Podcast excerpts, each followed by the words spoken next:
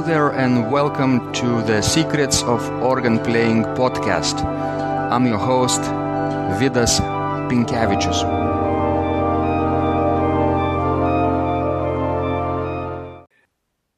Welcome to Secrets of Organ Playing podcast number 103. Today is Sunday, July 16th, 2017, and today's guest is an American organist, Daniel Segner the director of music at St. Mark's Episcopal Church in Glen Ellyn, Illinois. Daniel is a graduate of Valparaiso University where he earned his Bachelor of Music degree in church music and organ performance. Most recently, he served as principal organist for the First United Methodist Church at Chicago Temple in Chicago. Daniel currently teaches piano, organ, and voice. Some of his notable past performances have included the opening recital for the pipe organ in encounter, guest artist for Paul Mann's organ recital series, and recitalist for the organ rededication service at Augustana Lutheran Church in Hobart, Indiana. Collaborations have included performances with Chorus Angelorum, Civitas, and uh, with the Valparaiso University Symphony and La Porte Symphony Orchestras.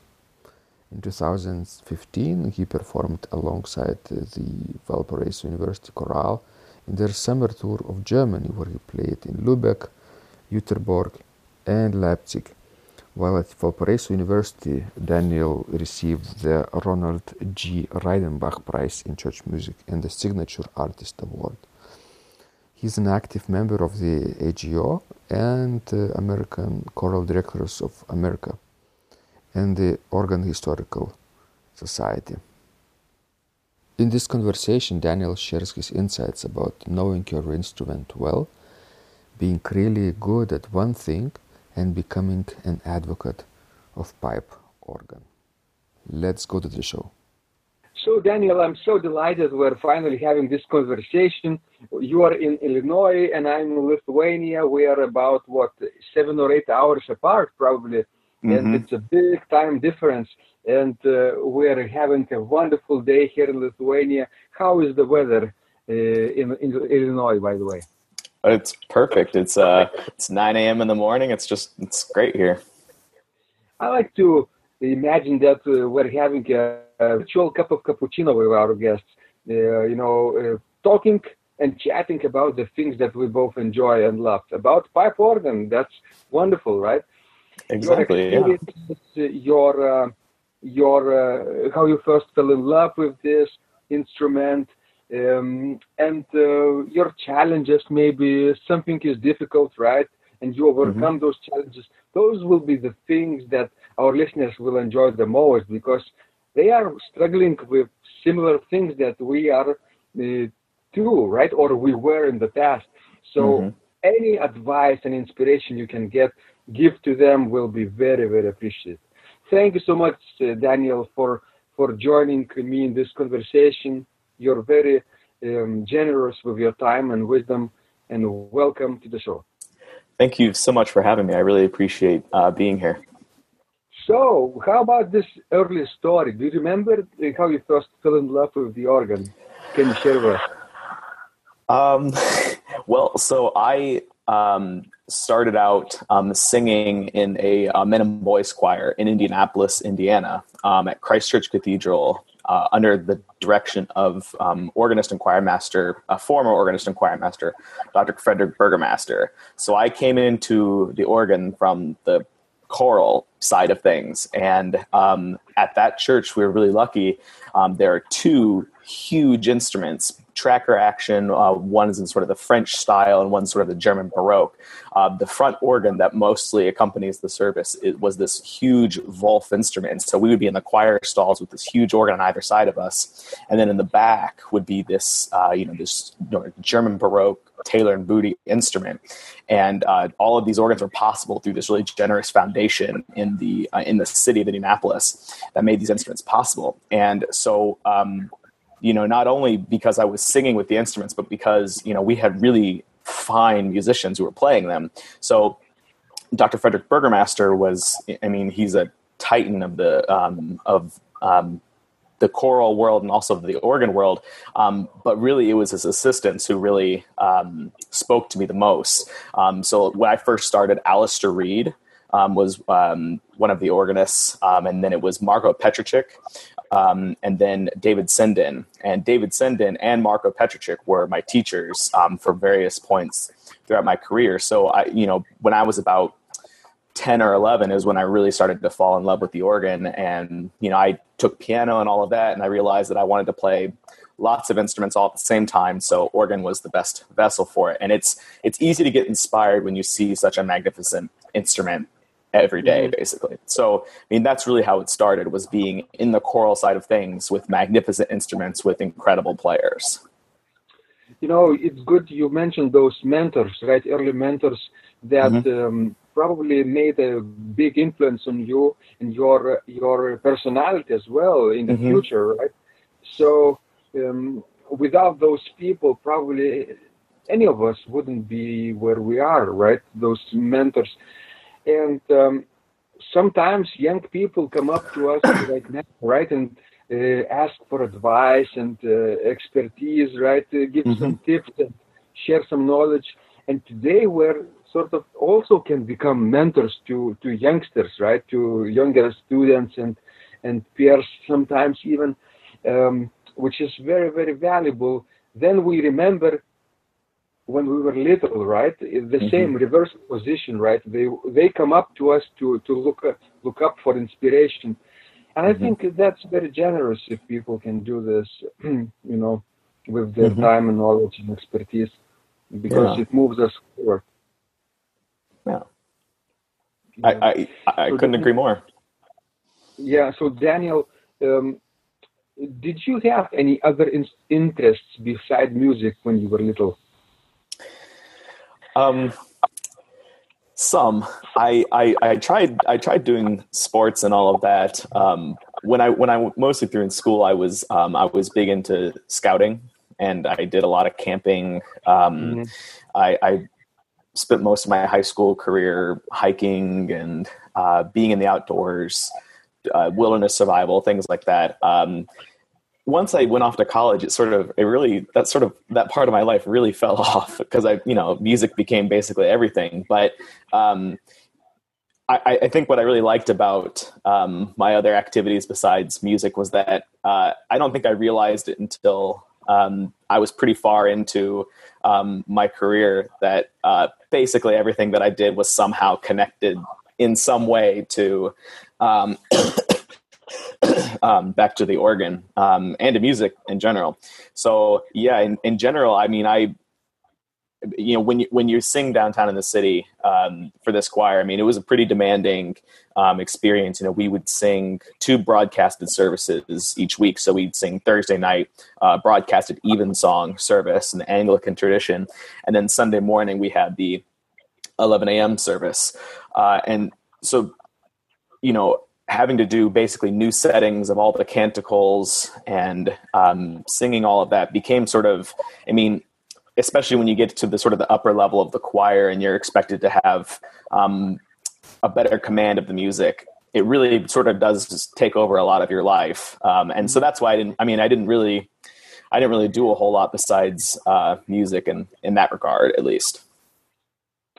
It seems to me daniel that people who are introduced to the choir and vocal music uh, at early age be, can become better musicians don't you think so, something like that. I, I, find that especially when it comes to playing hymns and um, understanding the need to breathe, um, because I always tell people that you know the hardest part about playing the organ is really is playing the hymns because uh, you have to think of the uh, instrument as a living, breathing thing because it, it, it is. I mean, the organ has a huge lung in it that's producing all of that air, and um, I think I, I, think one of the things that's always sort of set me apart was that because I grew up singing the hymns, and especially at a really high level in this choir, that um, I really felt like I, I was I had I could embody the hymns and the texts when I accompanied them uh, when I was sort of playing full time at that point.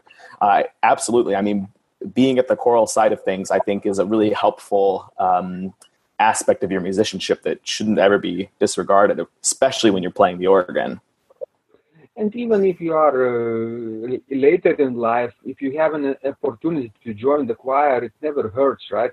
Because you mm-hmm. learn sight reading, you learn to uh, develop your um, pitch, right? Uh, mm-hmm. air, it's like a form of ear training, right? You do solfege probably in, in those mm-hmm. choir schools. Uh, how was it with uh, sight reading, by the way, early on with you? Did you practice sight reading? Um, yeah, sight reading's always been one of my actually favorite things. Um, my students that I teach don't seem to like it as much as I did, but maybe that was because I, you know, I, I don't know. I, I, I had that choral thing as well. So when it came to switching to the piano and organ, it was sort of it made sense to do all the sight reading things. But uh, yeah, I, I, really I've I've always loved sight reading and and singing especially. Uh, sight reading is is um, really really easy for me, especially when I when I do Bach and um, it's the the Baroque, late Baroque era, because uh, there's there's rules in, in how you sing, and especially when you're singing tenor or bass, there's only a few places your voice, you, know, your part can go, and so knowing all those things is really helpful to sing eh, when you're singing that one line all by yourself, because uh, you know if you have to turn the page real fast, I mean your part can only go a few directions anyway. It's not like in some of the modern compositions where all the rules are out the window and you're you could possibly be singing or playing whatever next and um, that really translated well to um, uh, when i was playing full-time as an organist and as a keyboardist um, is that you know knowing the rules um, helps when you're sight reading because uh, you can just because you know when you're sight reading it's not you're not expected to have like mastery of any of the subject. You're expected to just go on through and um, what happens is what happens. And as long as you keep moving it's you know you're doing fine. It's like uh, connected with some form of musical intuition right? You you, mm-hmm. you feel or you sense what is coming up next right? Mm-hmm. so right now you're an organist. You're dealing with this all the time right? Mm-hmm. Sight reading and learning new new work which is also part of of the uh, training too so I think it's very, very good to sing those single melodic lines. Even today, probably not too many people do that, but sing each line in a choral prelude, let's say, or, mm-hmm. or a fugue, right? Uh, mm-hmm. Literally sing with your lungs. And that, that gives you a lot of insight how the piece is constructed. Mm-hmm. Exactly. Exactly. Mm-hmm. I can't remember who who of my teachers used to tell me, um, but one of them said when I was when I was attempting to first memorize a fugue, they used to tell me that uh, the best way if you know it is if you can play it away from the keyboard play one part and then sing the second voice without playing it. So you know, away like on a desk, and um, and then try to hum a, the the second uh, theme as it comes in. I don't I don't know I don't know about that I ever necessarily succeeded in doing that, but uh, it was it's an interesting way to think about how you can connect your your voice to your ear to what you're playing. Because uh, it four four voices in a fugue, like in the mm-hmm. traditional mm-hmm. fugue, are like four people having a conversation, right? Mm-hmm. At any given point, one one voice is more dominant than the others, right? Uh, more pronounced, maybe sometimes two if they have a duet, right? Um, but other other two are stationary or listening, right? Or even uh, resting uh, with rest. So it reminds us of real musical conversation, right? Mm-hmm. Uh, what do you think about that? Yeah, and um, you know, the, the more that you can think about fugues um, independent voice parts, the better. I mean, and you know, I, I, tell my choir this all the time. It's you know, it's it's not a battle. We're a team, and you know, we have to sound together and in, in, in sort of a single sort of wall of sound. Um, and especially when it comes to playing fugues, I mean, I, I've always really appreciated whenever I hear recordings of other organists um, as well is that you know it's not just that they have a command of the fugue it's that they, they have a command of the musicality of the fugue. That is you know if you're going to do one sort of um, if you're going to do a lift at one point in the fugue there better be that same lift in every single voice every single time it comes in. It, it, it comes back to the fundamentals of um, what it sounds like because that's how a singer would do or that's how an instrument would play it um, is that they would do exactly the same thing because it's not it's not four independent voices it's four of the same voices coming in at different points saying the same thing. It's a it's a real I, that, I mean that's why fugues are so interesting to listen to.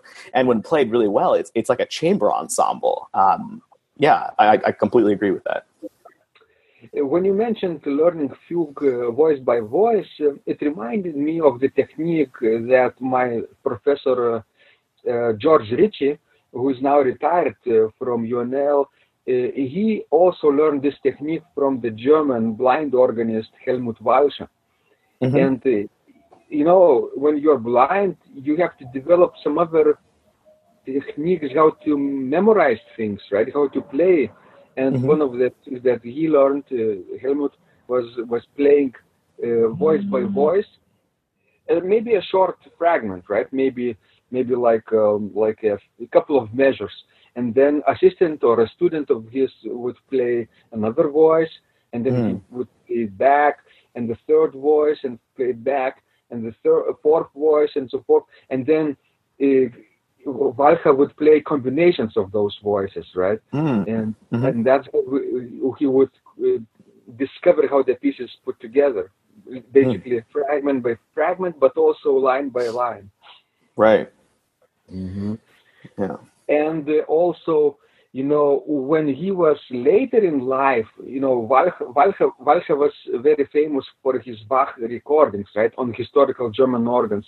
Mm-hmm. Later in life, when he was playing, let's say, a prelude and fugue uh, on another organ, which he learned in, in his youth, perhaps, he just asked his student, "Oh, in this fragment, like measure 22, the alto is it a quarter note or a dotted eighth note and a 16 note rest?" You see. Mm-hmm those details maybe uh, they escaped him uh, whether articulation was uh, this way or that way. But other than that he knew the pieces inside out because of his method of learning. Mm-hmm. yeah exactly. Yeah it's very strenuous. I don't i don't do this. I, I only learned this this with this method one piece. This was uh, the fugue uh, by Bach from C major C major Prelude Fugue uh, BWV number 547. The fugue mm-hmm. only, the, mm-hmm. the five part fugue, uh, where the pedals comes in later on with augmentation. Mm-hmm. Uh, Dr. Rich told me, you know, you should you should learn just one piece just to to get a feeling what it what it feels like to be mm-hmm. in Helmut Walcha's shoes. Yeah. Uh, yeah, exactly. So, so, so, Daniel, how do you learn pieces today? Is it different from your uh, early days, uh, right? The, the methods that you apply today. How do you start learning a musical organ piece? Well, uh, it depends on the difficulty of the piece. Uh, I mean, especially when I was younger, I, I did that puzzle piece instead. Of, I, I, did the sculpture instead of puzzle piece method, where you know when you're building a sculpture, you just sort of chip away at it until you have the picture that you want. Um, now, more more so now, I I do sort of this puzzle piece idea where I just take little fragments out of context and work on them, things that I know that I can't just sight read my way through, and I really work on them. And uh, what I do is I, I, I especially now. Um, and you know, I, I, think a lot of things they don't tell you in school, uh, especially in college and in grad school and things like that, is that uh, when you're out in the real world and you have other things going on besides just playing, um, your practice time is uh, very valuable, and um, you don't have a lot of time to waste. Uh, you know, goofing off as much as we might have or may not have. I mean, I don't know about what other people did necessarily. Um, but nowadays, when I practice, I, I go in with a specific goal and I practice really hard on what my goals are, and I don't stop until I've met them. And uh, my pieces really sort of I, I don't really start putting together something until about a week or two before I have to play it for real. Um, I, I, allow the little pieces to um, sort of brew and percolate for a little while um, because when you have a puzzle and you're putting it all together, you always start with the corner pieces, then you have all the sort of middle section, and then you just sort of everything sort of lies flat and in place. And if you've done your preparation correctly, the piece always comes together and that's sort of been my experience is that and even in my more difficult pieces that that's been what's most helpful to me um, especially in the last year i would say with you know how crazy the professional world is um, in terms of practicing because uh, there's you know there's not just you know practicing demands on you. There are there are other things. There's administrative work. Um, there's rehearsals. I mean so your personal practice time to learn pieces especially pieces you're not going to end up playing in church for instance um, you know those have to take a very sort of specific uh, plan of action to get them done because otherwise you'll fall into um, your old habits which in my case were just playing it from the beginning and each week and hoping that it would improve each time. And that's it, it, really it doesn't. That's the that's just that's what happens. It doesn't get really get better you have to really focus on what you're going to do you know have a plan you know say i'm going to work from measures 17 to 20 and it's just going to be those three measures because they're super hard there's three registration changes i have to change manuals you know the box has to close on measure 14 or what you know so all of these things you have to really take apart piece by piece um, because your your brain really shouldn't have to handle that much. It, it, needs to be a little bit more intuitive. So taking things apart is really the is the way that I practice now. It's it's probably um, related to what Bruce Lee said. Do you know the famous martial artist uh, Bruce Lee? Uh, he said, I'll, I'll have a citation here. he said, I don't fear a man who practices uh, a thousand kicks uh, in one day. Mm-hmm. I fear a man who practices one kick in 1,000 days. Mm, yeah. Uh, right? Just one kick, one, one, one technique, right? And over uh, maybe three years, he, mm-hmm. he would perfect it. So that's the same with, with what you're talking about it's probably better to learn three measures or four measures at a time in your entire practice session for the day, mm-hmm. but master it thoroughly, right? That tomorrow it will be another fragment, right? You mm-hmm. just have to refresh it perhaps a few times.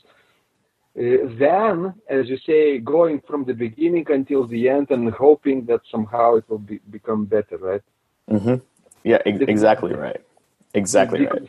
And do this in fragments, but it's it's so exceedingly um, difficult for the mind to to do this because as a musician, if you have a musical and intuition, right, you love the organ not because of this little fragment. You mm-hmm. love this piece because of the entirety, right? Exactly. So you, you want to play it all all the way through. Mm-hmm. But you have to postpone this pleasure for later, probably. Exactly, yeah. exactly, and and that makes the the learning process uh, really solid in your mind if you put the work into it. Because um, the more that you practice something the same way, uh, it becomes sort of ingrained in you. And I, I think there's sort of, I mean, this we kind of get in when you practice the same thing over again. You sometimes can fall into that muscle memory thing versus actually memorizing something. And so, you know, I think a lot of teachers give this advice, and certainly my teachers gave me this advice. But, you know, if you're ever working on something for too long, you start putting pieces ahead of it and pieces after it you know go back one measure or add a measure after it. And it, will change the way that you play it because you're having to think about oh this other thing. And suddenly you're allowing your mind to just sort of expand a little bit um, because you know one of the things that happens um, in the learning process not only with just putting the pieces together is that um, if you allow your muscle memory to sort of run rampant when you practice little pieces over and over again uh, the whole piece is in this constant danger of falling apart because you know what if you get to the end of the you know and it's time for you to play your piece uh, at the concert or at the service and all of a sudden you're really nervous? You'll fall into these muscle memory techniques and suddenly it, it, it won't the, the piece won't be there anymore and you'll have all these errors that you've never made before. And um, so you know i i guess sort of my caveat to practicing all of your little pieces um, is that you do you should put some of them in context a little bit um, and also, you know, with your advice as well, is that you really should try to deny yourself the, the satisfaction of playing the entire piece until you can get all the little pieces all together there. Because um, once you start putting into context, you've started to really set it in stone, and um, that can be a dangerous aspect for your um, for your brain to sort of wrap your head around the piece. You know, Daniel, I think uh, we have to point out another um, thing here, issue that we need also to practice sight reading too, right? Mm-hmm. Think unfamiliar pieces from the beginning until the end without mm-hmm. starting. Mm-hmm. That's another part of our practice. But mm-hmm. that's another uh, goal, right? To to learn new music, to learn to sight read, to mm-hmm. become better at adapting to new situations, unfamiliar environments, mm-hmm. right? Right. And if you constantly just learning uh, form measures at a time and constantly drilling, drilling, drilling, mm-hmm. it's it's not the same as as, as sight reading, right? Mm-hmm. Exactly. Right? Mm-hmm. Exactly.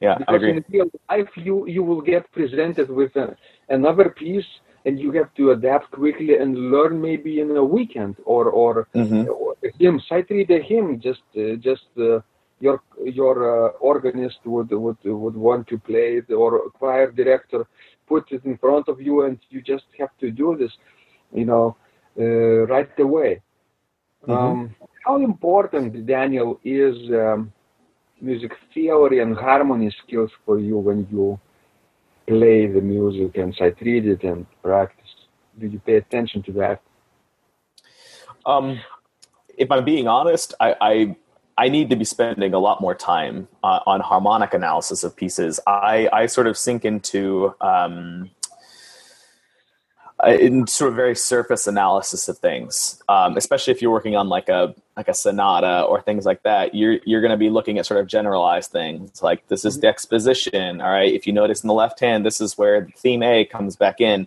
and um, you know I, I I, will do a very sort of surface, and, I, and I, I, don't really get into the the harmonies nearly as much as I probably should. I think the last really serious um, harmonic dictation I ever did of a piece was when I played. Oh gosh, maybe I think I maybe maybe in co- maybe right after college I played uh, Messiaen's Dieu Parmi Nous, and I did a harmonic analysis of the toccata section. Um, but I mean, it's arguably it's really helpful because you know it, especially if you're good at music theory you know knowing that uh, you know there again it goes back to the you know singing baroque music or playing baroque music there are rules. So um, having a really solid understanding of uh, harmonic analysis um, means that you know when one chord presents itself and as you're getting closer to a to a cadence right there's only so many options that are uh, reason- i mean if it's a good composer and if they're not being strange or you know wanting to really trick you i mean there are only a few places they can go um, i would say that um, one one composer that's kind of interesting to sight read every now and then is if you do any of the sonatas uh, by Rene Becker and if you try to sight read, like, for instance, if you do, um, I think it's maybe sonata number two, like the fourth movement is the prayer, is the prayer movement. It's it does not make sense harmonically. It, ha- it, it, it sort of it always does these sort of false cadences, like you think it's going to resolve at some point, but it just sort of keeps going. It's a it's a strange. Some of her some of the music can be. It's a little bit bizarre, but it's it's great sight reading music because it does really keep you on your toes. Mm-hmm, mm-hmm. Yeah, the more variety you add in your uh, sight reading repertoire or even mm-hmm. practice repertoire, the better, probably, right? You don't want to become a one sided organist, a specialist, mm-hmm. although there is certain uh, um, benefit in being a specialist, right? Uh, playing mm-hmm. just romantic music or just, let's say, Dutch music or uh, music of certain composers, being the best in the world at playing Reger, right? Right. Or Messiaen. Um, there is a certain, sometimes, uh, uh, benefit to that. But for general education, if you are just uh, starting out as an organist, I think it's better to have a variety, right?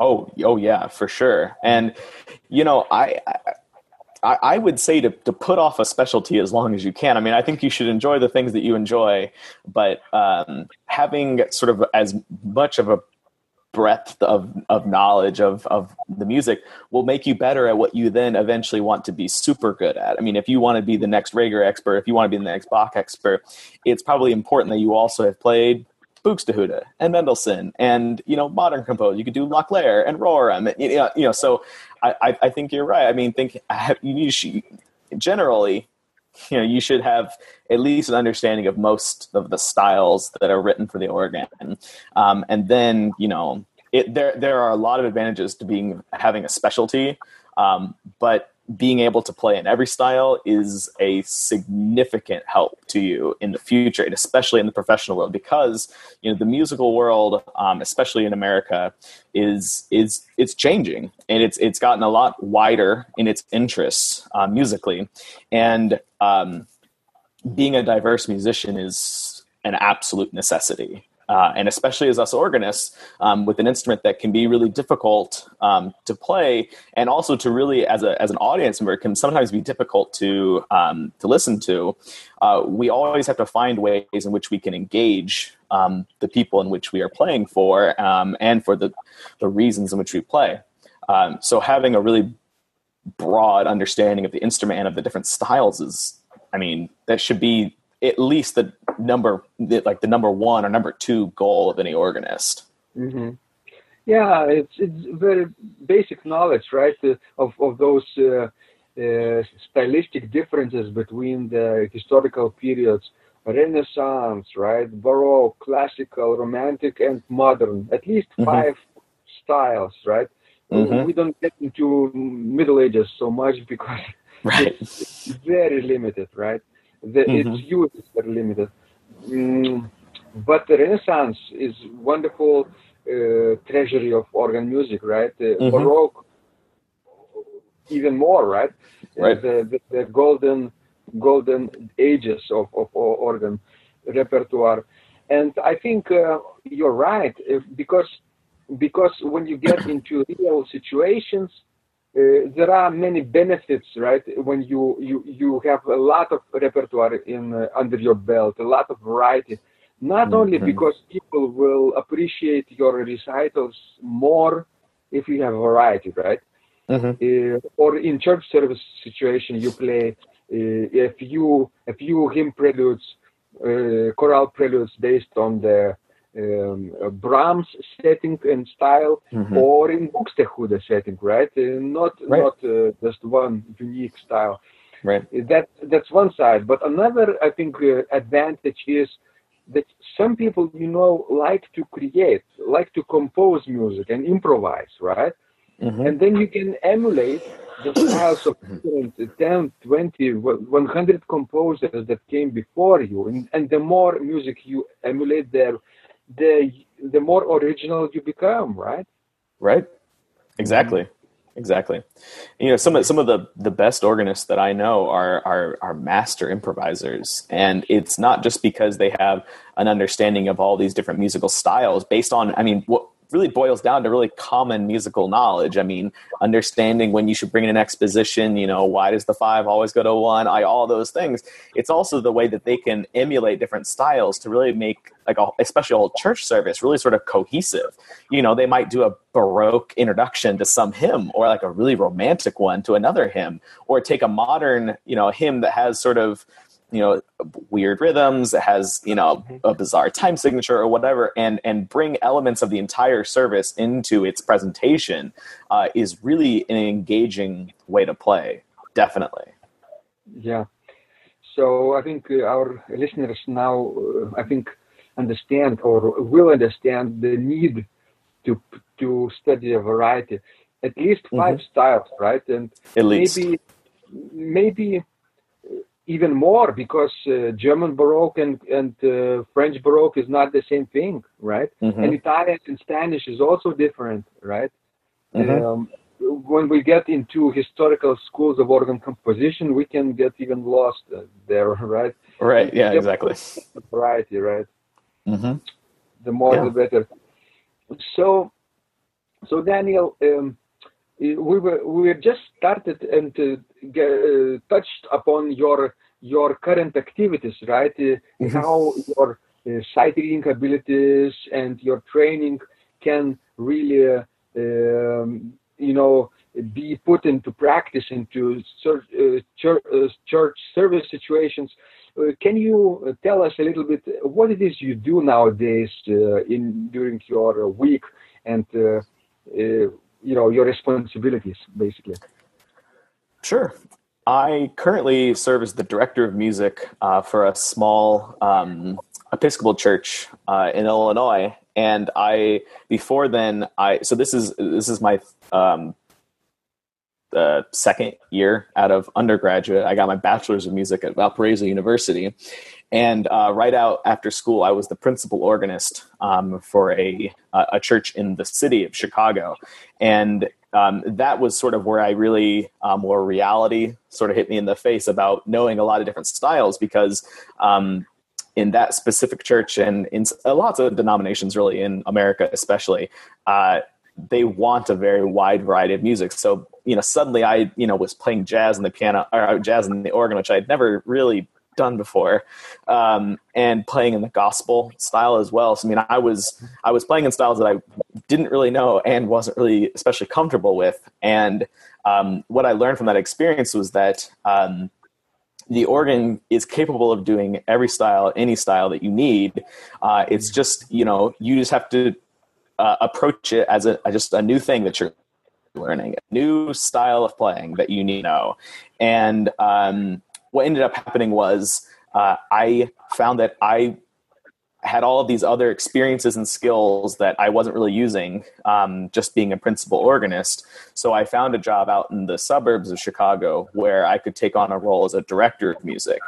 And there I, I have um, I have an adult choir that I conduct each week, and they sing for one service on Sundays. I have three services, and my assistant plays the 9:15 service, and I play the 8 a.m. the 10:30. The 10:30 service, it's a full uh, full Eucharist service um, with choir, and they sing uh, psalm, um, sometimes like an antiphonal piece, and then uh, obviously the offertory um, piece. And you know, part of being an organist uh, in the states is really uh, a kind of a jack of all trades situation where uh, you don't necessarily have to have choral experience but the more you have and this goes back to us talking about you know singing in a choir is, is good for you.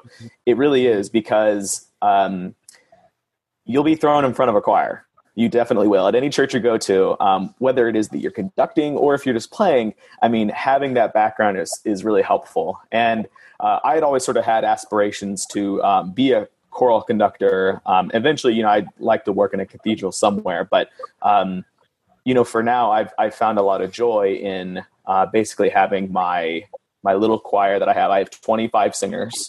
And uh-huh. um, we, we, but we do pretty serious music uh, for um, for what we are really, and we have this just delightful thirty rank instrument, and um, you know you can do a lot with a little. Um, mm-hmm. and my job really has been to sort of revitalize the program um, which has had a really storied past. I replaced uh, somebody who uh, he retired after 30 years. So you know, I, I, I'm I'm coming in as a very very young person um, into a place that has had a, a, just a titan of the music industry of the organ industry. Um, he defined their generations of parishioners. So it's uh, it's been a really amazing transition into that, and I think all of the experiences that I've had as a choral musician, um, you know, going to college and having uh, sort of this. Uh, exposure to this huge variety of music, um, and then sort of being eased into the professional life by starting out as purely an organist. All I did was um, accompany chamber groups and choirs. I mean, I did nothing else. I did no choirs, nothing. And then transitioning finally into this job that I have now um, really was a, a, a, wonderful transition into sort of professional life where you know I do I do all the administrative work. I prepare the bulletins obviously each week. And um, you know I, I, I think um, one aspect of my professional life is that now I, I, I teach sort of basic piano now um, which has been a, a real pleasure because uh, I had a professor, my harpsichord teacher uh, in college, always told me that um, you probably don't truly understand something until you've had to teach it to somebody. And yeah. I got to tell you, I thought I understood the piano pretty well, but now that I'm teaching it, it's a totally different game for sure. To uh, to really, I mean, because all the things that we think about um, as musicians sort of becomes ingrained in us. It's like it's part of who we are. And so having to sort of pull out that drawer and explain all the items in it, it's it's surprisingly difficult. And any opportunity that uh, we as musicians have to explain to somebody or to teach somebody about what we do um, really keeps you from being uh, sort of caught up in yourself and uh, you can sort of uh, you, you can take a lot of things for granted. For instance, I'm, I'm teaching a student right now. She's on her first um, Bach invention, so it's a really big deal for her, and it's a big deal for me. And there are things like um, articulation that you know you would that we take for granted because it's so it's been so ingrained in us that we've we've taught it and practiced it but having to explain it to somebody new who's had no idea has no concept of what we're talking about it's it's an amazing thing. And i think not only does it make me appreciate the things that i know but it makes me appreciate the people who taught it to me and taught it to me so well um, that you're able to explain it. And so in terms of my professional life um, I, I found a lot of joy in both being in sort of the active side of it where i'm you know i'm every week with a choir with um, you know full services conducting and playing and all the hymns and all the service music and then also getting to teach on the side um, which both keeps me focused on what i'm doing and um, also um, can sometimes help expose holes in your own knowledge because sometimes especially when you have really younger kids they'll try to ask you things and you'll realize that you don't have an answer for it because you can't just say oh well, that's just how it is because it's not. You have to explain all of it. And that's been probably one of the biggest delights of being um, a professional musician is that um, i you you find all these things that you haven't known yet and um, that you didn't realize you didn't know or that you realized that you knew so well you didn't know how to explain it and it really makes you, uh, I, I, think, a, a, better musician and a, really a better person because th- this is how you sort of engage with people and engage, especially people with, who want to learn your instrument. Is that um, it's not just how it is, or it's uh, you got to explain all of it. Um, so yeah, that's that's basically what's been going on. So you mentioned this girl who's learning Bach's invention, right? Yep. And perhaps asking, oh, teacher, could you demonstrate or explain what kind of articulation should I use? So, mm-hmm. what would you tell her? Well, so I mean, you have to understand. I mean, when you're talking to somebody who has sort of no understanding or like basis of the knowledge, you can't talk about like the really small nitty gritty things. You have to come at it from this sort of the, the broad idea of Baroque music, like that the cadences are really important. Um, that when you, especially when you're playing inventions, it's just the two voices. And So it's not just right hand is stronger than the left hand; they're equal and mm-hmm. uh, and then taking that all down. And so basically, what I've been doing is that we do really broad concepts uh, about Bach and about Baroque music and articulation. And then you start to sort of take things, you know, you sort of whittle it down until it's really, we really are now at this point getting into the nitty gritty. So, like for instance, you know, the closer intervals are apart, um, the sort of the closer they are played together, and the wider the intervals, obviously, the wider the space in between the two notes. So she's been enjoying those um, those five one cadences at the end of um, the pieces, where you know you have to do the big the big octave leap in one hand, and you have to actually give it some pretty good space. Um, and so, I mean, that's how really I've been approaching it. Is that I've been doing sort of very broad concepts of the Baroque articulation, especially Bach's articulation. And then as she's gotten stronger with playing the piece and just, I mean, just getting the notes. I mean, especially when you're first learning, just getting the notes is, is a, a deal in and of itself. Then you're doing the articulation. Um, and then what we do is, um, you know, and on top of all this, right, the fingerings, obviously, I mean, she has the exact same fingerings, and I really drill it into her that, you know, with Bach, you got to do it the same way each time because there are other elements to Bach besides just getting all the notes, is that it's this articulation thing. So, really, our preeminent project has been getting the fingerings right, getting all the notes, because the more comfortable you are with all that, then we can really really get into the nitty gritty of making sure that you know you're doing the right style. Like it's not too staccato, but it's definitely not legato. So it's getting those those wide variety of um, ranges of articulation down to that sort of exact science that Bach really is known for.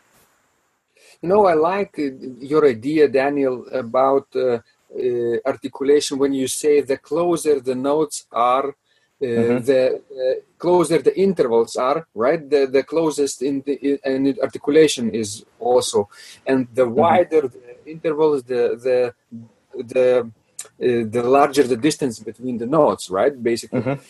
um, because it reminds me as uh, singing, right? Basically, Mhm. uh, when you sing uh, stepwise motion, you you don't have any strenuous activity. It's very very easy, right? And Mhm. if you an interval or uh, let's say arpeggio, and then- it becomes very difficult, right? So Right. when we play, probably we have to remember how it is to to other instruments or violin, let's say, when we change positions, for example, or or uh, wind instruments also Mhm. when they do ta ta ta ta ta ta ta with their lips. Uh, it's good to have um, analogies, right, uh, from other life situations. Exactly right. And it's helpful that, you know, a a lot of my students, they also take other um, instruments lessons. So a lot of my students play violin and cello as well, which is a real, I mean, which is really helpful because then, you know, especially when you play an instrument that's mainly in one clef, that ends up being really helpful from like a music theory standpoint because suddenly, you know, you know, they're trying to count all the little lines, trying to figure out what notes it is. And you know, the more confident they get with the, the music, the better. Um, but I think you're also right when it comes to, um, you know, how, how they play as well. It's, um, you know, they're, um, I forgot what I was going to say. We'll just, we'll erase that part. Talking about the the analogies, right? About analogies uh, between the let's say organ articulation and other instruments Oh, right. and fingers, right? And you were Right. going to say something. Yes, sorry, I knew I knew what it was now.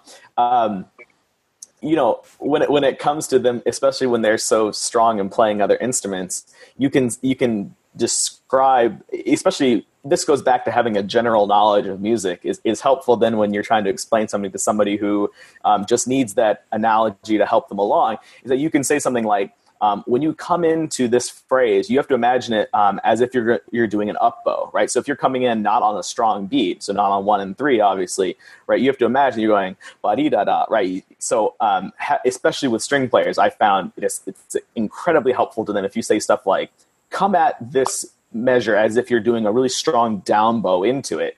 And they'll you can feel them because especially if they've had a really good teacher um, which generally i think most of my students seem to have really i mean good fundamentals with their string teachers as well um, that it helps them uh, apply it when you can remind them of things of how all of this music can be related. Because i mean if you say things to a string player like if you imagine this piece like a string ensemble you know how would your cello play this bass line they would not play it just sort of blurry and all over the place. They would play it with just this particular articulation. And especially when you have to go from, you know, the E string all the way down to the, you know, to the furthest portion of the neck on the opposite string, right? I mean, you have to lift. I mean, you can't just blur, blur it all the way over. You have to do all of that. And so I, I'm probably, especially when I'm teaching my younger students, I use analogies probably way more than I should.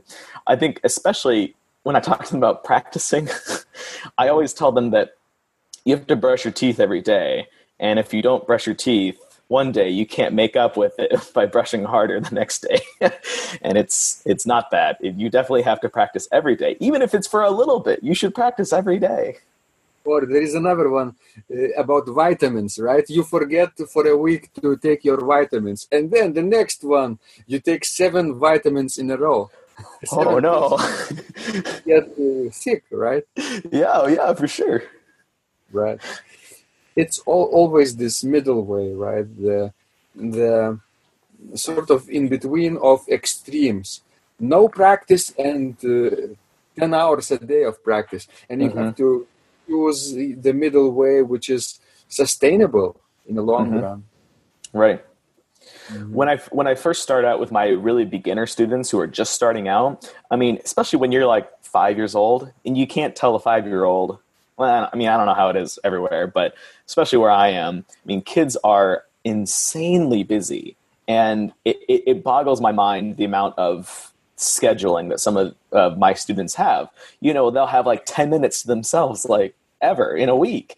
And so, you know, their parents really push them to play the piano, which is which is great to have that encouragement. But I always tell them that um, piano, it's not about practicing till you make perfect, right? It's it's perfect practice, and it, it doesn't. The, the length of time doesn't matter. It matters that you accomplished something, and that or that you um, have started on something that you know that you can finish. And um, what I always tell my very very beginner students is that when you first start out, you should absolutely do at least on your very worst day, your most busy day, 10 minutes of uninterrupted, no phones, no TV. You know, if, if the piano is in like a, a high traffic area of your house, see if it can be moved. I always tell parents that, you know, if there could be a separate room or an area of the house that's not sort of frequently walked through that has the instrument in it, that's perfect because you want it to be just uninterrupted time because um, as you sort of progress in music if you're practicing every single day and especially at, a, at an appointed amount of time that it becomes like an issue for you if you don't practice because you'll feel like you haven't done it because you haven't. And um, I know that this is especially the case for me in college, where um, when I was practicing so much that I found that if I didn't practice, like it felt like my entire day was completely ruined. I mean, if I was so busy that I couldn't practice, it felt like the whole day was complete waste. Like, why am I even bothering being here if I can't practice? So, um, you know, but I always tell students that you know 10 minutes at the very beginning. And then as you progress, you know, especially with my older students now, I expect obviously a lot more out of them. You know, I expect, you know, your bare minimum of a half an hour of really good, solid practice, not 10 minutes of sort of practicing and then 20 minutes of just goofing off, right? I mean, it's 30 minutes of solid, you have a focused plan. You start with your scales, you do your arpeggios, you do your hand and virtuoso exercises, then you do your practicing. All of that is is a good amount of practicing for a day. You mean you don't need to do seven hours a day or whatever. I mean that's that's ridiculous. You need to do your focused, energized practicing. Yes, you're right, Daniel. Um, people sometimes uh, don't appreciate the the value of this focus. Right? They mm-hmm. do uh, those multitasking activities. Right? The phone right. is on the rack and they're chatting with Facebook friends and they playing at the same time and somebody right. is writing them and they're replying and then mm-hmm. playing with the pedals at the same time. It's not um, not focused, right? It's not. It doesn't go anywhere. Uh, remember this: what mastery means, right? You mm-hmm. have to practice at least ten thousand hours. Right. Ten thousand totally uh, during maybe ten years, right? Mm-hmm. Uh, of, of, let's say this instrument of organ. But as you say it has to be with intent with focus and uh, always striving to be better. Mm-hmm. yeah. Right? Exactly. Mm-hmm. exactly. I, I, I don't know how many of your, your listeners are, are teachers, but I, I, I think one is, I'll just, this is just like my sort of aside to everything else that we've been talking about. One of my biggest complaints right now with my students is that a lot of them have metronomes on their phones, which is I, I always explain to them. I mean, I do too as well, but you shouldn't use it. You should use it as like a reference point or whatever, and then you should have a totally separate metronome that's not connected to the internet or Wi-Fi or anything. Just a regular metronome that you can place on this music stand with you while you practice. Because anything else, it, it's I mean, it's it's like an addiction. You'll you'll definitely check your phone if your metronome is also right there on it right? You should have totally separate devices. I mean, just separate for 10 minutes. Nothing is happening that's so important that you can't take at least 10 minutes out of your day to just mm-hmm. completely focus on practicing. Yes, you're right. So, Daniel, did you have time to practice today? Uh, well, my day, my day's just beginning, so uh, no, I haven't, I haven't practiced yet, but it's on my uh, it's on my docket today. But you are you are planning, right? What will yes. you be practicing today, Daniel?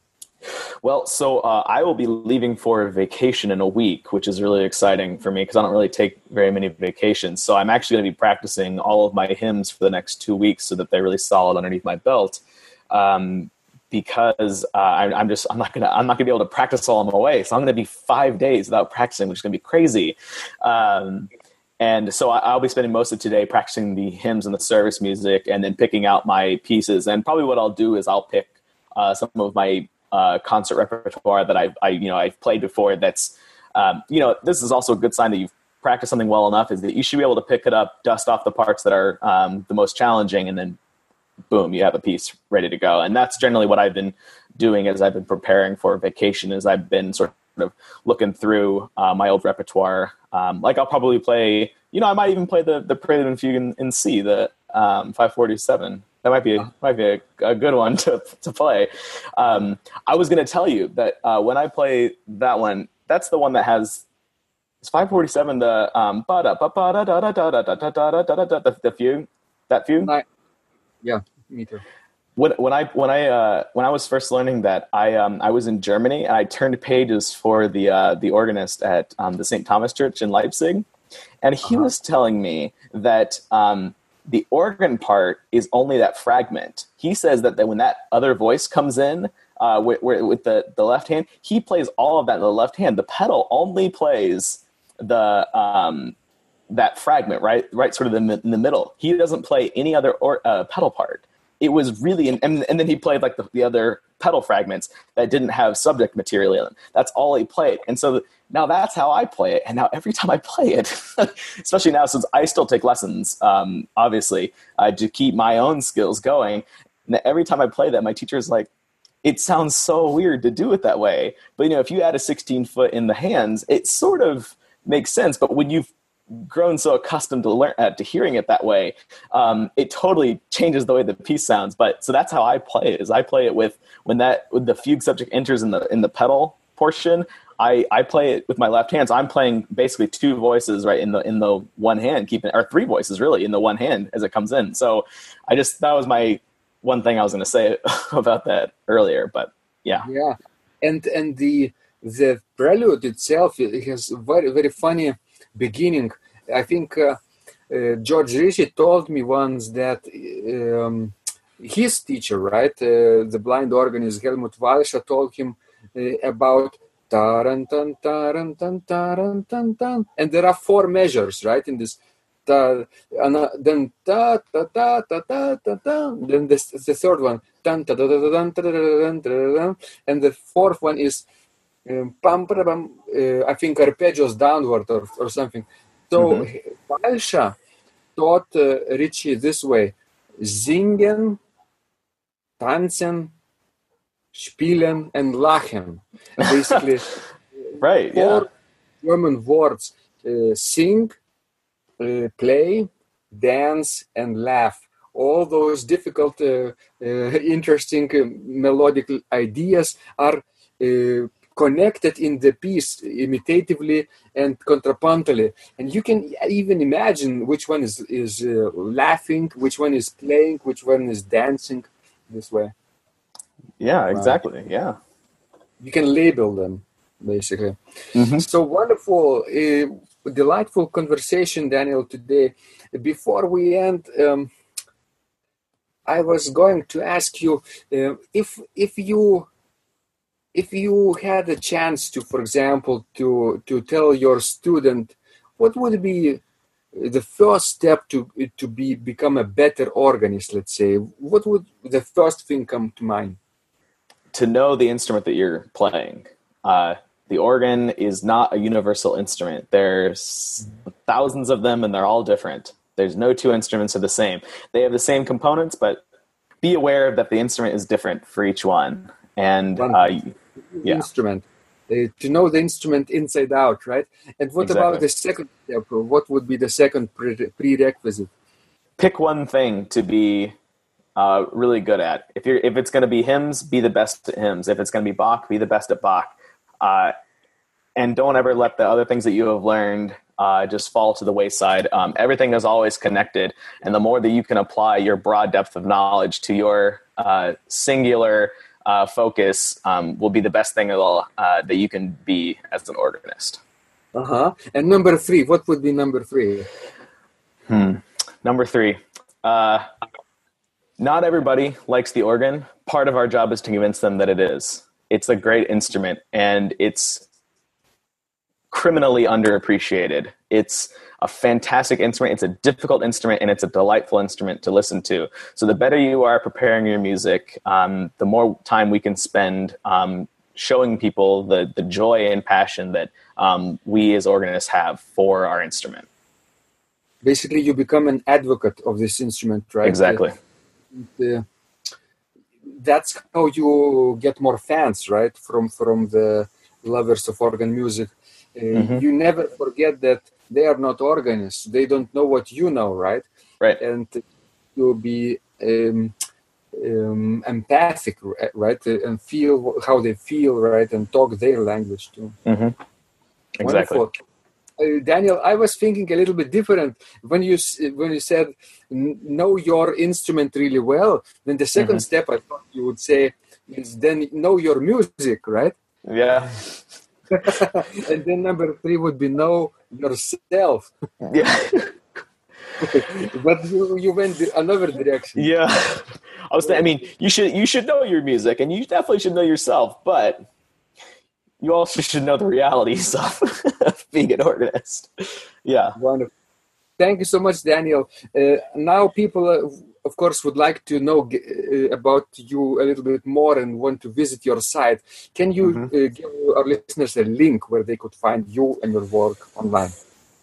Sure. Uh, so you can find a link to my recordings on SoundCloud if you search my name, Daniel Segner. Uh, I also have a Facebook page, uh, which is Daniel Segner, comma organist, and you can find. Uh, I, I, do frequently do my concert announcements. Uh, I'll, I'll, sometimes take pictures of the organs that I'm playing around the city, and uh, you can find that. I, I, believe the link is just facebook.com/slash Dan Segner, and I can I, will give a link to you and easy to click okay. on from there. Facebook, SoundCloud. Uh, what is the address of your church? Does does it have a website address? Yes, uh, I believe it's just uh, it's St. Mark's Episcopal Church. Uh, yeah. Oh, sorry. It's St. Mark's Glen Ellyn, all one word. So this is in Glen Ellyn, Illinois. Uh, so it's uh, S T M A R K S G L E N E L L Y N dot org, and I will mm-hmm. I will send you a link to that as well. I will put everything into the show notes. Perfect. So so much, uh, mm, Daniel. It's been a real pleasure to talk to you. Real uh, virtual cappuccino together, right?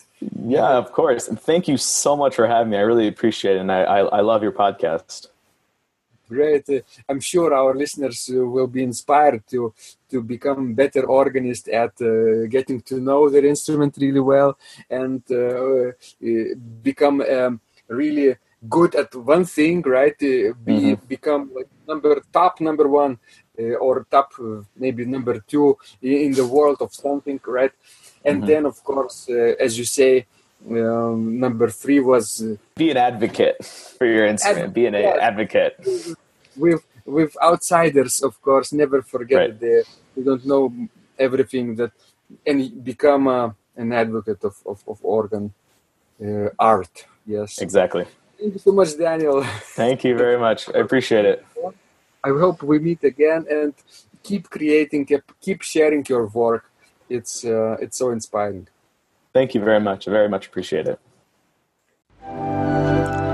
If you liked this conversation, I encourage you to visit my blog Secrets of Organ Playing at organduo.lt where you will find lots of insights, practical advice, and training for every area of organ playing. You can subscribe to this blog for free to get your daily dose of inspiration and to be the first to know when any of my future podcasts roll out. I hope to help you reach your dreams in organ playing. I'm Vidas Pinkevičius. Thanks for listening, and I'll catch you online really soon.